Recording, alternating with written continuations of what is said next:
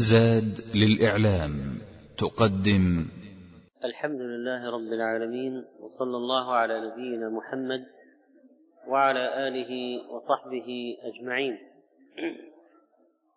وبعد فإن نبي الله سليمان عليه السلام كان له في كتاب الله تعالى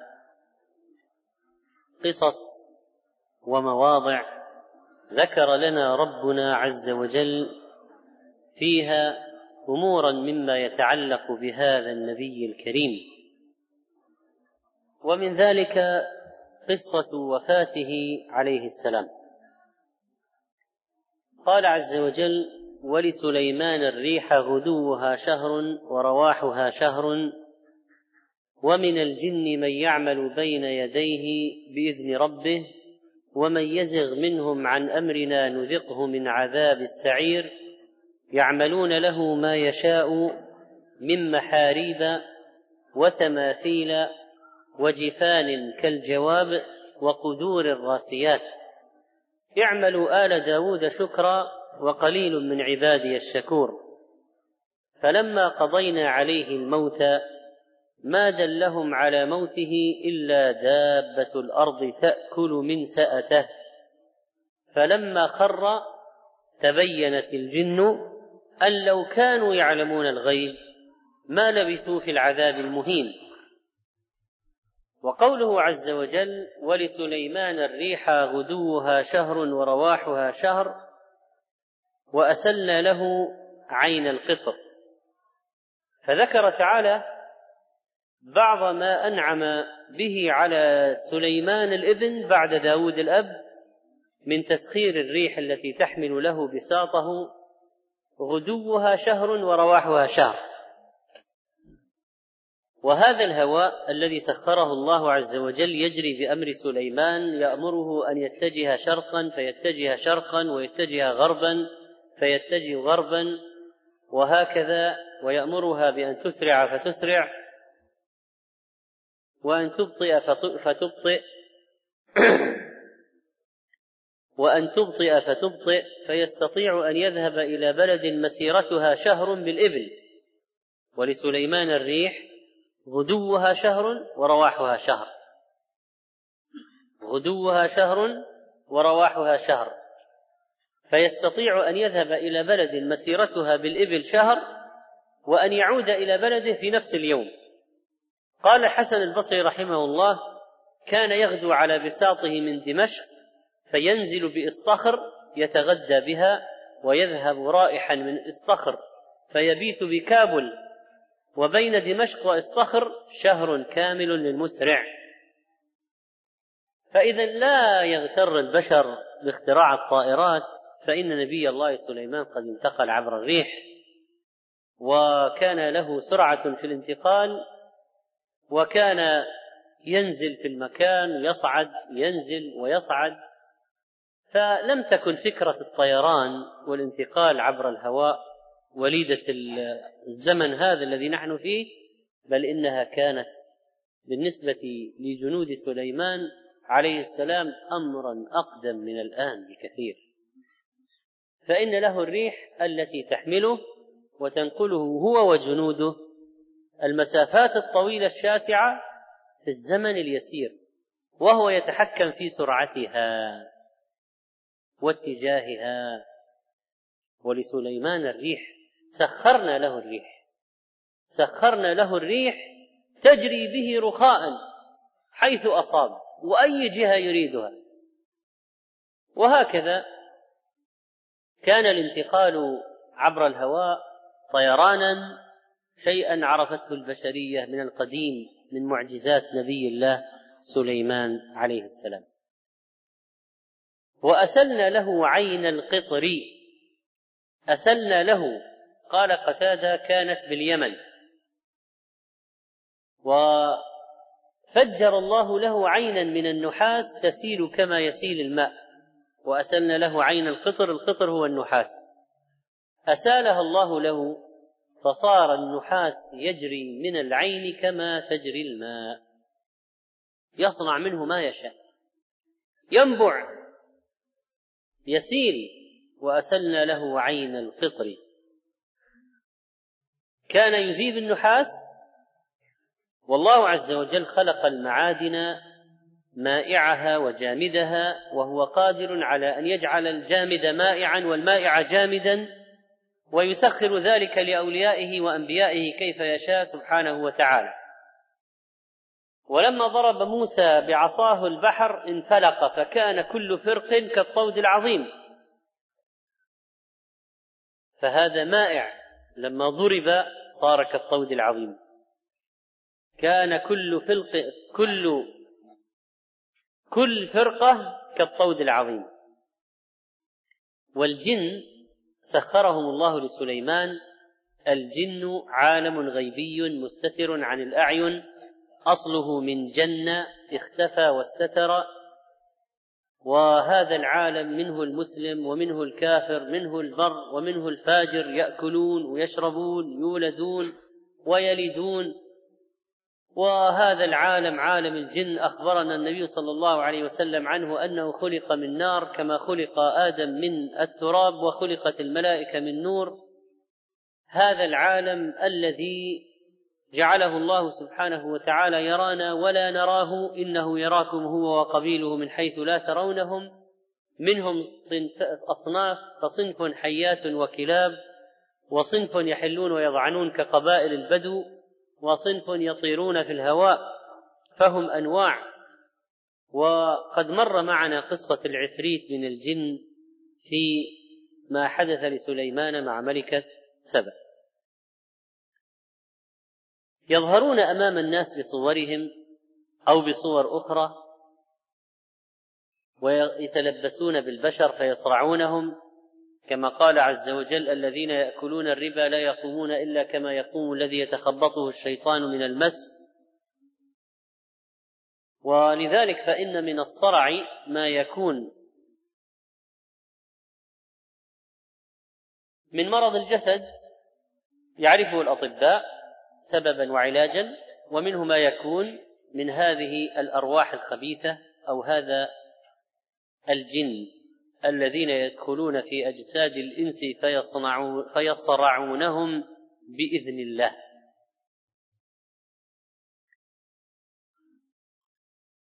وقد ذكر الله سبحانه وتعالى لنا كيف سخر الجن لسليمان فقال ومن الجن من يعمل بين يديه بإذن ربه. يعني سخرنا له الجن يعملون بين يديه بتقدير الله وتسخيره لهم بمشيئته.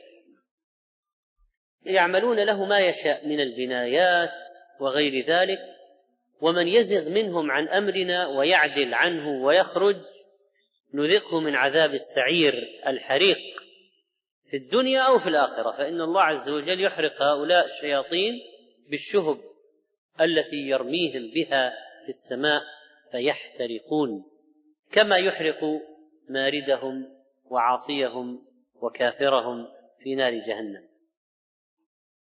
وسخر الله سبحانه وتعالى لسليمان الجن تسخيرا لم يوجد لأحد من قبل ولا من بعد. يعملون له ما يشاء كما يشتهي من محاريب الأبنية الحسنة المساكن الشريفة العالية المساجد كما قيل. القصور في رواية أخرى في تفسير المحاريب. وأما التماثيل فقال مجاهد كانت من نحاس وقال قتادة كانت من طين وزجاج. وجفان كالجواب وقدور راسيات. الجفان والقدور. الجفنة الصحفة الكبيرة المليئة بالطعام. كما قال الأعشى ميمون بن قيس تروح على آل المحلق جفنة كجابية الشيخ العراقي تفهق. صحفة كبيرة مملوءة بالطعام. قال وجفان كالجواب الجوب من الأرض الحوض. الجفنة هذه التي يوضع فيها الطعام في اتساعها وضخامتها مثل الجوبة من الأرض ومثل الحوض. وكذلك قدور راسيات ثابتات في أماكنها من ضخامتها لا تتحرك ولا تتحول لعظمها وأثافيها منها لأن العادة أن القدر حتى يثبت يوضع على أثافي ثلاثة حجار ثلاثة أحجار فهذه الأثافي منها القدور راسية القدور لا تنس لا ينسكب ما فيها لا تميل. وقدور راسيات اعملوا آل داود شكرا. قلنا لهم اعملوا شكرا على ما أنعمنا به عليكم. اعملوا شكرا لكي تستعملوا هذه النعم في طاعة الله. والشكر يكون بالفعل كما يكون بالقول والنية. أفادتكم النعماء مني ثلاثة يدي ولساني والضمير المحجبة. الصلاة شكر والصيام شكر وكل خير تعمله لله شكر. وأفضل الشكر الحمد كما قالوا الشكر أن تعترف لله بالنعمة وأن تنسبها إليه وأن تستعملها في طاعته ولا تستعملها في معصيته سبحانه وتعالى. من هم آل داود؟ داود وأهله وسليمان من آل داود بلا شك. كان داود عليه السلام على ما قيل قد جزأ على أهله وولده ونسائه الصلاة فكان لا تأتي عليهم ساعة من ليل أو نهار إلا وهناك إنسان من آل داود يعبد الله يصلي. فغمرتهم هذه الآية اعملوا آل داود شكرا وقليل من عبادي الشكور. وفي الصحيحين عن رسول الله صلى الله عليه وسلم أنه قال إن أحب الصلاة إلى الله تعالى صلاة داود كان ينام نصف الليل ويقوم ثلثه وينام سدسه وأحب الصيام إلى الله تعالى صيام داود كان يصوم يوما ويفطر يوما ولا يفر إذا لاقى رواه البخاري ومسلم. إذا داود كان يقوم ثلث الليل. كان يصوم يوما ويفطر يوما.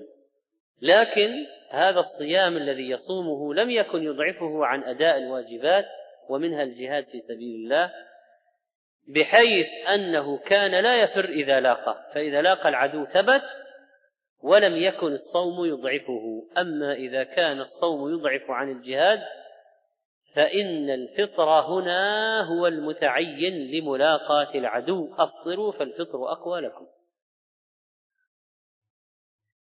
ويؤخذ منه أن الإنسان لا يصوم نافلة بطريقة تؤدي إلى عدم استطاعته القيام بالواجبات المتحتمة عليه. للحديث.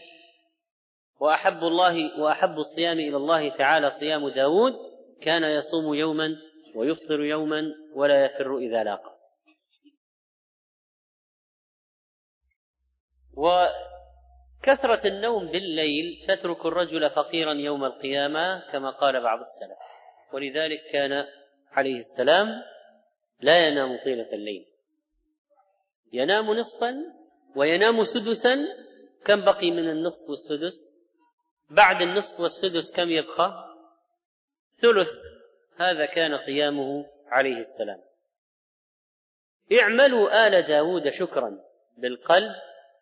اعتقاد أن هذه النعمة من الله والله هو المنعم لا غيره. والشكر باللسان الثناء على الله بالنعمة ونسبة النعمة إلى الله. مطرنا بفضل الله ورحمته. هذا من فضل ربي هذا شكر باللسان. والشكر بالجوارح أن تستعملها في طاعة الله. وهناك شكر مطلق بطاعة المنعم فيما أنعم عليك وشكر مقيد بنعمة معينة. اعملوا آل داود شكرا اعملوا بطاعتي.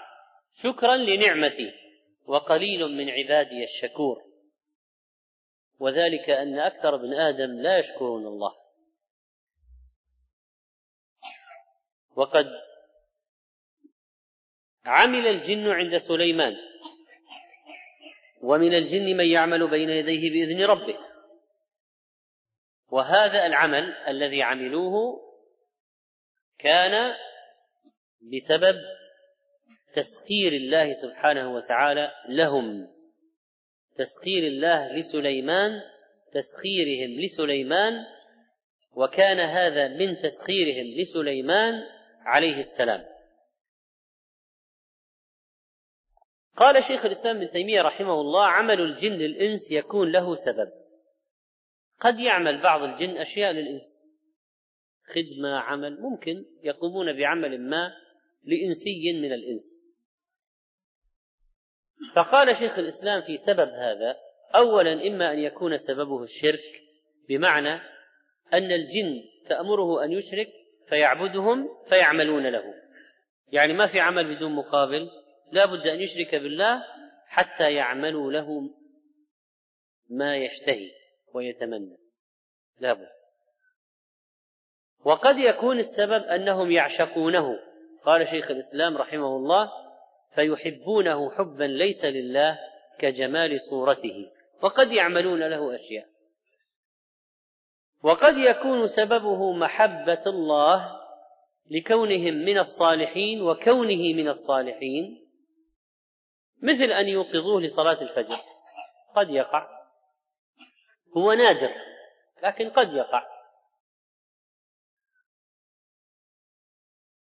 فإن قيل لو سخر الله لإنسي جنيا فهل يجوز أن يستعمله؟ فيقول اعمل لي كذا واعمل لي كذا. فنقول هذا مزلق خطير لأن الجن عالم غيبي مجهول. ما تدري هذا الجن الذي جاء ما هو؟ وما أدراك أنه صالح؟ أليس من الجن منافقون؟ أليس هناك منافقون من الجن؟ فقد يقول له إنه صالح وهو طالح. قد يقول له إنه مؤمن وهو كافر. إذا لو جاء جني وقال خدماتك خي خدمة طيب قد يستدرجون الإنسي فيعملون له أشياء إذا تعود بعد ذلك لا يمكن أن يعملوا له إلا بمقابل وقد يكون المقابل أن يشرك بالله وقد يكون المقابل أن يذبح لهم باسمهم ليس باسم الله وهكذا. فإذا الشياطين لا يقدمون خدمات لوليهم من الإنس إلا بمقابل أن يشرك ويكفر بالله. وهناك من الإنس من يستخدمهم. هذا الاستخدام قد يكون وليد كفر وشرك قد يكون علاقة عشق قد يكون آه لله وهذا نادر. والجن قد يشاهدون لقوله تعالى يعمل بين يديه أمامه. يعملون أمامه. والجن مكلفون ومن تمام عدل الله عز وجل أنهم إذا وافقوا نعموا وخالفوا عذبوا. كافرهم في النار مؤمنهم في الجنة. ولمن خاف مقام ربه جنتان فبأي آلاء ربكما تكذبان. سخر الله لسليمان هؤلاء يعملون له ما يشاء وهذا لا يتأتى لأحد من البشر. فإن البشر الجن قد يعملون له أشياء محدودة قد يعملون له في وقت دون آخر وقد يعملون له مرة ويتمردون عليه مرات. سليمان كانوا يعملون له ما يشاء. ما يشاء الأبنية العالية محاريب تماثيل. وقد يقول قائل أليست التماثيل محرمة؟ فكيف يصنعونها لسليمان؟ وكيف يأمرهم سليمان أن يصنعوا له تماثيل؟ والجواب أن شرع من قبلنا قد يخالف شرعنا وشرعنا ينسخ شرع من قبلنا في أشياء فشرعنا قد جاء فيه تحريم ذوات الأرواح.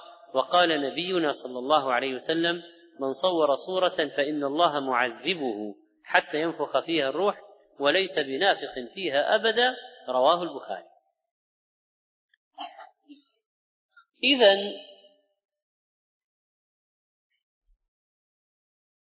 قد يكون في شرع من قبلنا أشياء جائزة في شرعنا محرمة. مثلا كان سجود التحية في شرع من قبلنا جائز أما في شرعنا فهو محرم. لما دخل إخوة يوسف عليه ودخل عليه أبواه أيضا سجدوا له سجود التحية. أما في شرعنا لا يجوز أن يسجد أحد لأحد. كذلك هذه التماثيل. اعملوا آل داود شكرا وقليل من عبادي الشكور. إذا الله عز وجل يحث على الشكر. وكان بعضهم يقول اللهم اجعلني من القليل. اللهم اجعلني من القليل لأن الله قال وقليل من عبادي الشكور. فلما قضينا عليه الموت ما دلهم على موته إلا دابة الأرض تأكل من سأته.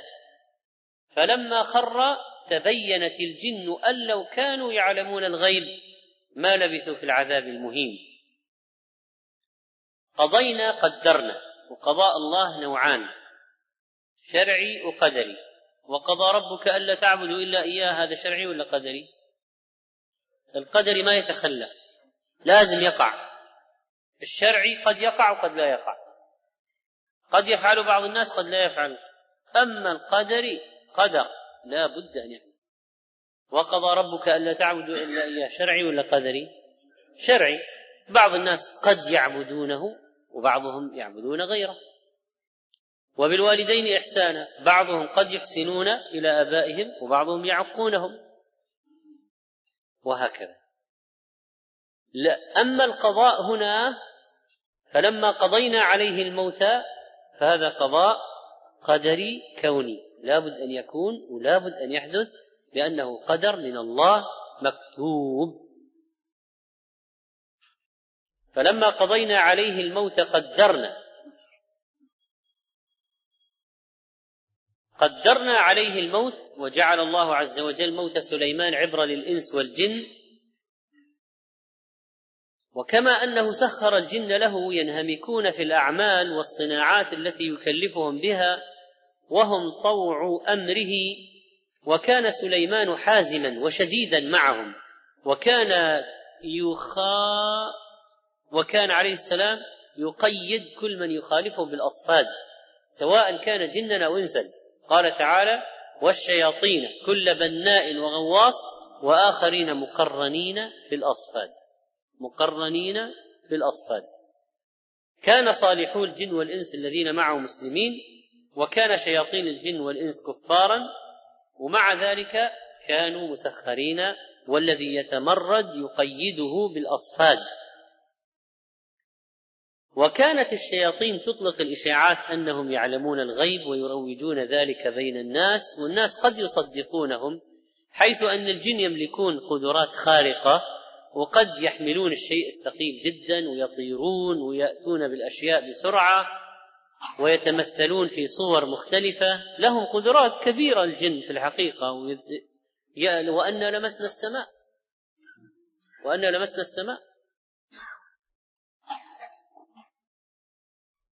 فقد يروج على بعض الناس إذا ما أخبرتهم الجن أنهم يعلمون الغيب يروج عليهم أن الجن فعلا تعلم الغيب. ويختلط على الناس القضايا التي تفرد الله بها مع القضايا التي يمكن أن يفعلها البعض عندما تحدث هناك قدرات كبيرة وخارقة عند بعض البشر. ألا ترى أن بعض الناس إذا رأوا الكفار الذين عندهم قوة مختلفة قالوا هؤلاء يعلمون الغيب؟ قالوا هؤلاء لهم ما يشاءون يفعلون ما يشاءون ولكن أبى الله عز وجل إلا أن يذل هؤلاء الكفار ويرى الناس أن تخطيطهم فيه فشل ونقص وعورة وغلط أخطاء كبيرة جدا وأشياء غير محسوبة. وهذا من أمر الله الذي يكشف به حقائق الأقوياء مهما مهما بلغت درجة قوتهم. كان الجن يثيرون شبهات أنهم يعلمون الغيب. وأنهم لا يعجزون عن أي شيء. وبما أن الجن يعلمون الغيب فيقولون نحن نقدم لسليمان معلومات يستفيد منها. وكان سليمان عليه السلام يرد على ذلك إذا سمعه ويفنده لكن ضعاف الإيمان من الجن والإنس كانوا يصدقون ذلك. فأراد الله أن يجعل موت سليمان عليه السلام فيه عبرة للبشر والجن والإنس وأن يبطل هذا هذه الدعوة ابطالا عمليا. الدعوة أن الجن يعلمون الغيب. فلما قضينا عليه الموت أوقعنا عليه الموت وكلفنا ملك الموت بقبض روحه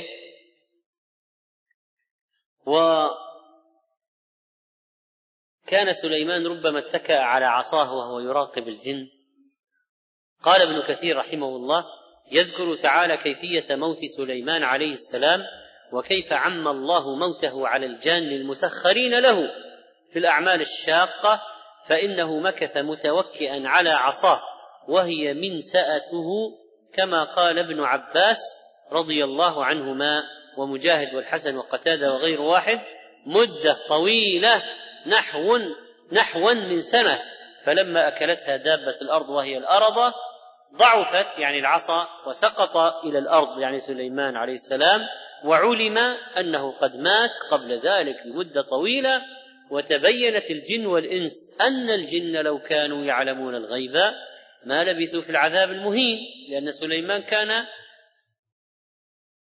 يجعلهم يشتغلون ويشتغلون شغل كثير جدا عذاب مهين. لكن الله بدابة الأرض الأرض الدودة الدويبة التي تأكل الخشب الصغيرة جدا. هذه الأرض هي التي كشفت موت سليمان لا الجن ولا غيرهم. وهذه في حد ذاتها درس بليغ للناس للجن والإنس. سوسة الخشب هي التي كانت السبب في اكتشاف موت سليمان وليس الجن ولا غيره. هذه الأرض تأكل الخشب من الداخل وتبقي بأمر الله الإطار الخارجي. فأكلت الخشبة أكلت العصا من داخلها. والسوس ينخر من الداخل. وبقي هيكل العصا من الخارج سليما. الناظر إلى سليمان يراه متكئا على العصا. بقي مدة على عصاه متكئا. والجن تعمل وتخاف أن لا أن تتوقف عن العمل. وتظن سليمان يراقبها وسليمان ميت. فلما صارت الأرض تأكل من الداخل وتنخر وتأكل وتأكل حتى صار الوزن عليها لا يتحمل. فانهارت العصا وسقط سليمان عليه السلام. فلما خر من أعلى إلى أسفل الخرور فلما خر تبينت الجن والإنس. هنالك عرفوا حقيقة يقينا أنه لا يعلم الغيب إلا الله. المنسأ من مادة نسأ يعني أخر. وسميت العصا منسأة لأنه يؤخر بها الشيء ويبعد. نسأ يعني أخر. والعصا إذا أزحت بها شيئا وأخرته عن مكانه فسميت منسأة من أجل هذا. الغنم. إذا هششت بالعصا على الغنم أخرتها عن مكانها وأنسأتها عنه. ولذلك سميت منسأة أضاف الله المنسأ إلى سليمان عليه السلام منسأته لأنه كان يستخدمها كثيرا. ويستعملها ويستعمل المنسأ في أعماله. وهذا يذكرنا بموسى عليه السلام الذي كان يستخدم العصا كثيرا. يتوكأ عليها ويهش بها على غنمه وله فيها مآرب أخرى. حتى عد بعض العلماء ألف رسالة في فوائد العصا فذكر نحوا من مئة فائدة. فدعونا نذكر عشرا فقط من فوائد العصا. اولا أن يتوكأ عليها ويحتاجه الكبير والضعيف. وصاحب العملية والمكسور. اثنين يهش بها على غنمه. يقودها يقود الغنم بها. ثلاثة. عبادة من العبادات تصلح فيها العصا. سترة. أربعة. ثلاثة. طيب. أربعة. تأديب الصبيان. يعني البنات بالصوت. والصبيان بالصوت. البنات بالصوت والصبيان بالسوط طيب فيمكن تأديب الصبيان ولا لا؟ ما يمكن؟ طبعا ما يمكن. أكيد أقول لا يمكن. تأديب الصبيان بها. التأديب عموما قد يؤدب المدرس الطالب وقد يؤدب إلا الزوج الزوجة هنا لا يمكن. طيب التأديب. خامسا. اتكاء الخطيب عليها. طيب لأن أثبت له حتى لا يرتج ولا يهتز ولا يتوتر عند الخطبة. سادسا. نعم. يعني تحرق يعني؟ قتل الهوام مثل الحية والعقرب مثلا. سابعا إبعاد الكلب منسأة تبعد بها الأشياء. الإشارة إلى الحجر الأسود وكان النبي عليه الصلاة والسلام إذا لم يستطع تقبيل الحجر استلمه بمحجن عصا معقوفة ثم يقبله. هذه فائدة. ثامنا أن يخبط بها على الشجر فيجلب علفا للدواب. تاسعا نعم. الاتكاء عليها من طول القيام. نعم لأنه قد ورد في قيام الصحابة في عهد عمر أن القارئ كان يقرأ بهم بالمئين يعني السور ذات الآيات بالمئة مئة المئة وأكثر. فكنا نتكئ على العصي من طول القيام. طيب عاشرا. الكفيف يمسك بها لكي يستكشف طريقه. طيب. نعم. الدفاع عن النفس. نعم ممكن.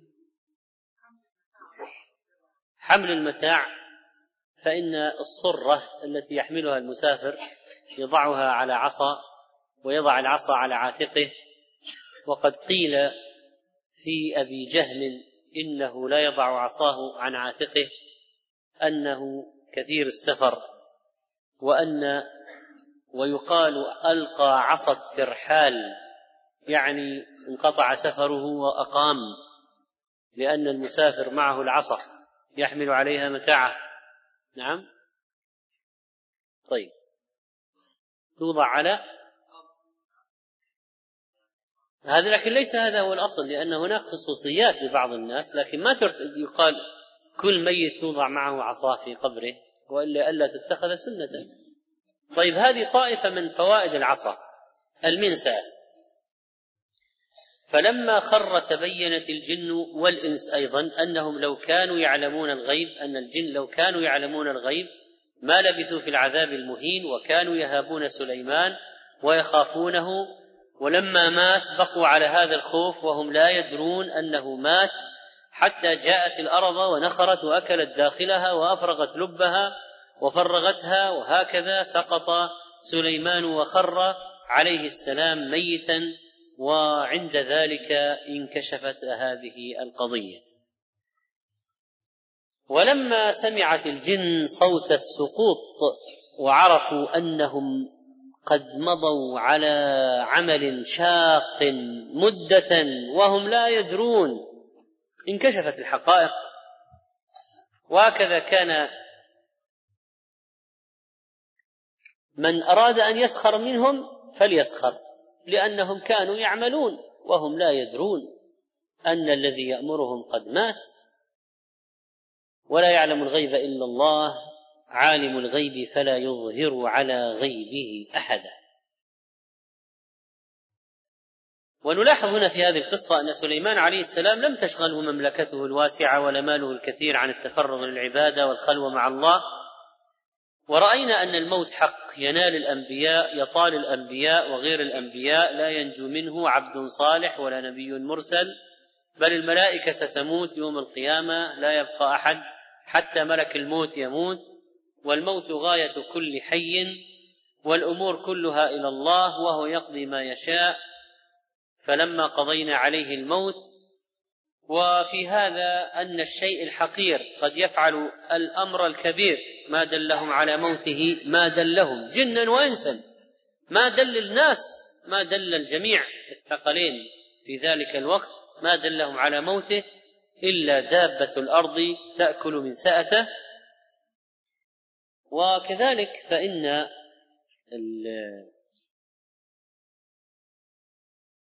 الحيوانات ممكن تدل الإنس على أشياء فالنمل ممكن يتعلم منه الواحد أمورا والنحل يتعلم منه كل المباني السداسية المباني المسدسة التي تشبه يعني خلايا النحل الشكل هذا من الذي دل البشر عليه؟ أصلا دفن الموتى من الذي دل البشر عليه؟ الغراب هو الذي دل البشر على دفن الموتى. علم أحد ابني آدم الذي قتل أخاه كيف يدفن؟ كيف يدفن أخاه؟ وهنا دابة الأرض دلتهم على موت سليمان والنحلة تدل البشر على أشياء والنمل تدل البشر على أشياء بل حتى النظام القيادي في النمل داخل مجتمع النمل والنحل كذلك والعاملات والنشاط والطاعة هناك أمور لو تأملها البشر في آه، هذه الحيوانات والكائنات لاستفادوا منها أشياء كثيرة جدا. بل حتى الطائرة بجناحيها استفادوا فكرتها من الطائر عندما يفرد جناحيه ويطير. وكذلك تجد حتى بعض الطائرات الحربية مثلا رأسها مثل رأس الطائر. رأسها مثل رأس الطائر فيه ميلان. أخذ البشر من مخلوقات الله كثيرا من الأفكار كثيرا من الأفكار. تعلموها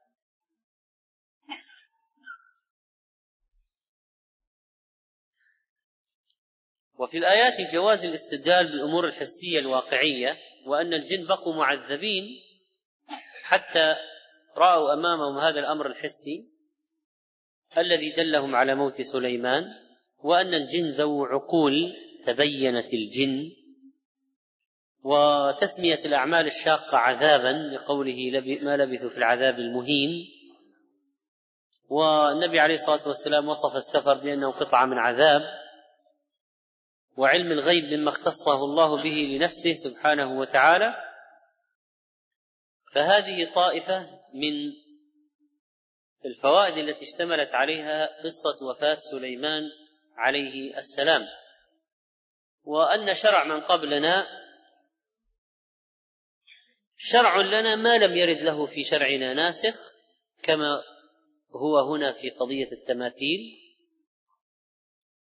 وأن الإنسان مهما هاله شيء من خلق الله فإنه لا يجوز أن يحرفه عن العقيدة ويجعله يعتقد الاعتقادات الباطلة. فالجن مهما كان عندهم من الخوارق بالنسبة للإنس لكن لا يجوز الإنسان أن يخالف يضاد التوحيد بهذه الأشياء الخارقة ويعتقد أن الجن يعلمون الغيب مثلا أو أنهم يخرجون عن سلطان الله تعالى وحكمه. بل إنه عز وجل سخرهم وبالتالي لم يستطيعوا الخروج عن هذا التسخير. ورأينا كما رأينا من قبل في هذه القصة أن سليمان عليه السلام قد استعمل هؤلاء أو ما أتاه الله من الإمكانات في آه، الجهاد في سبيل الله ونشر الدين فالريح ينقل جنوده وأسلحته آه، الجن يطبخون للجيش بالقدور الراسيات ويصنعون الجفان الجفان الكبيرة يملؤونها بالطعام ليأكل الجيش وهو ينزل في المنازل المختلفة. وهكذا كانت حياة سليمان عليه السلام جهاد ودعوة إلى الله وتسخير الإمكانات التي آتاه الله إياها لمصلحة الدين ونشر الدين وجعل هذا الدين يهيمن في العالمين. نسأل الله عز وجل أن يرزقنا فقها في كتابه وبصيرة في هذا القرآن العظيم وأن يجعلنا من المنتفعين به. إنه هو الحي القيوم. وصلى الله على نبينا محمد وعلى آله وصحبه أجمعين.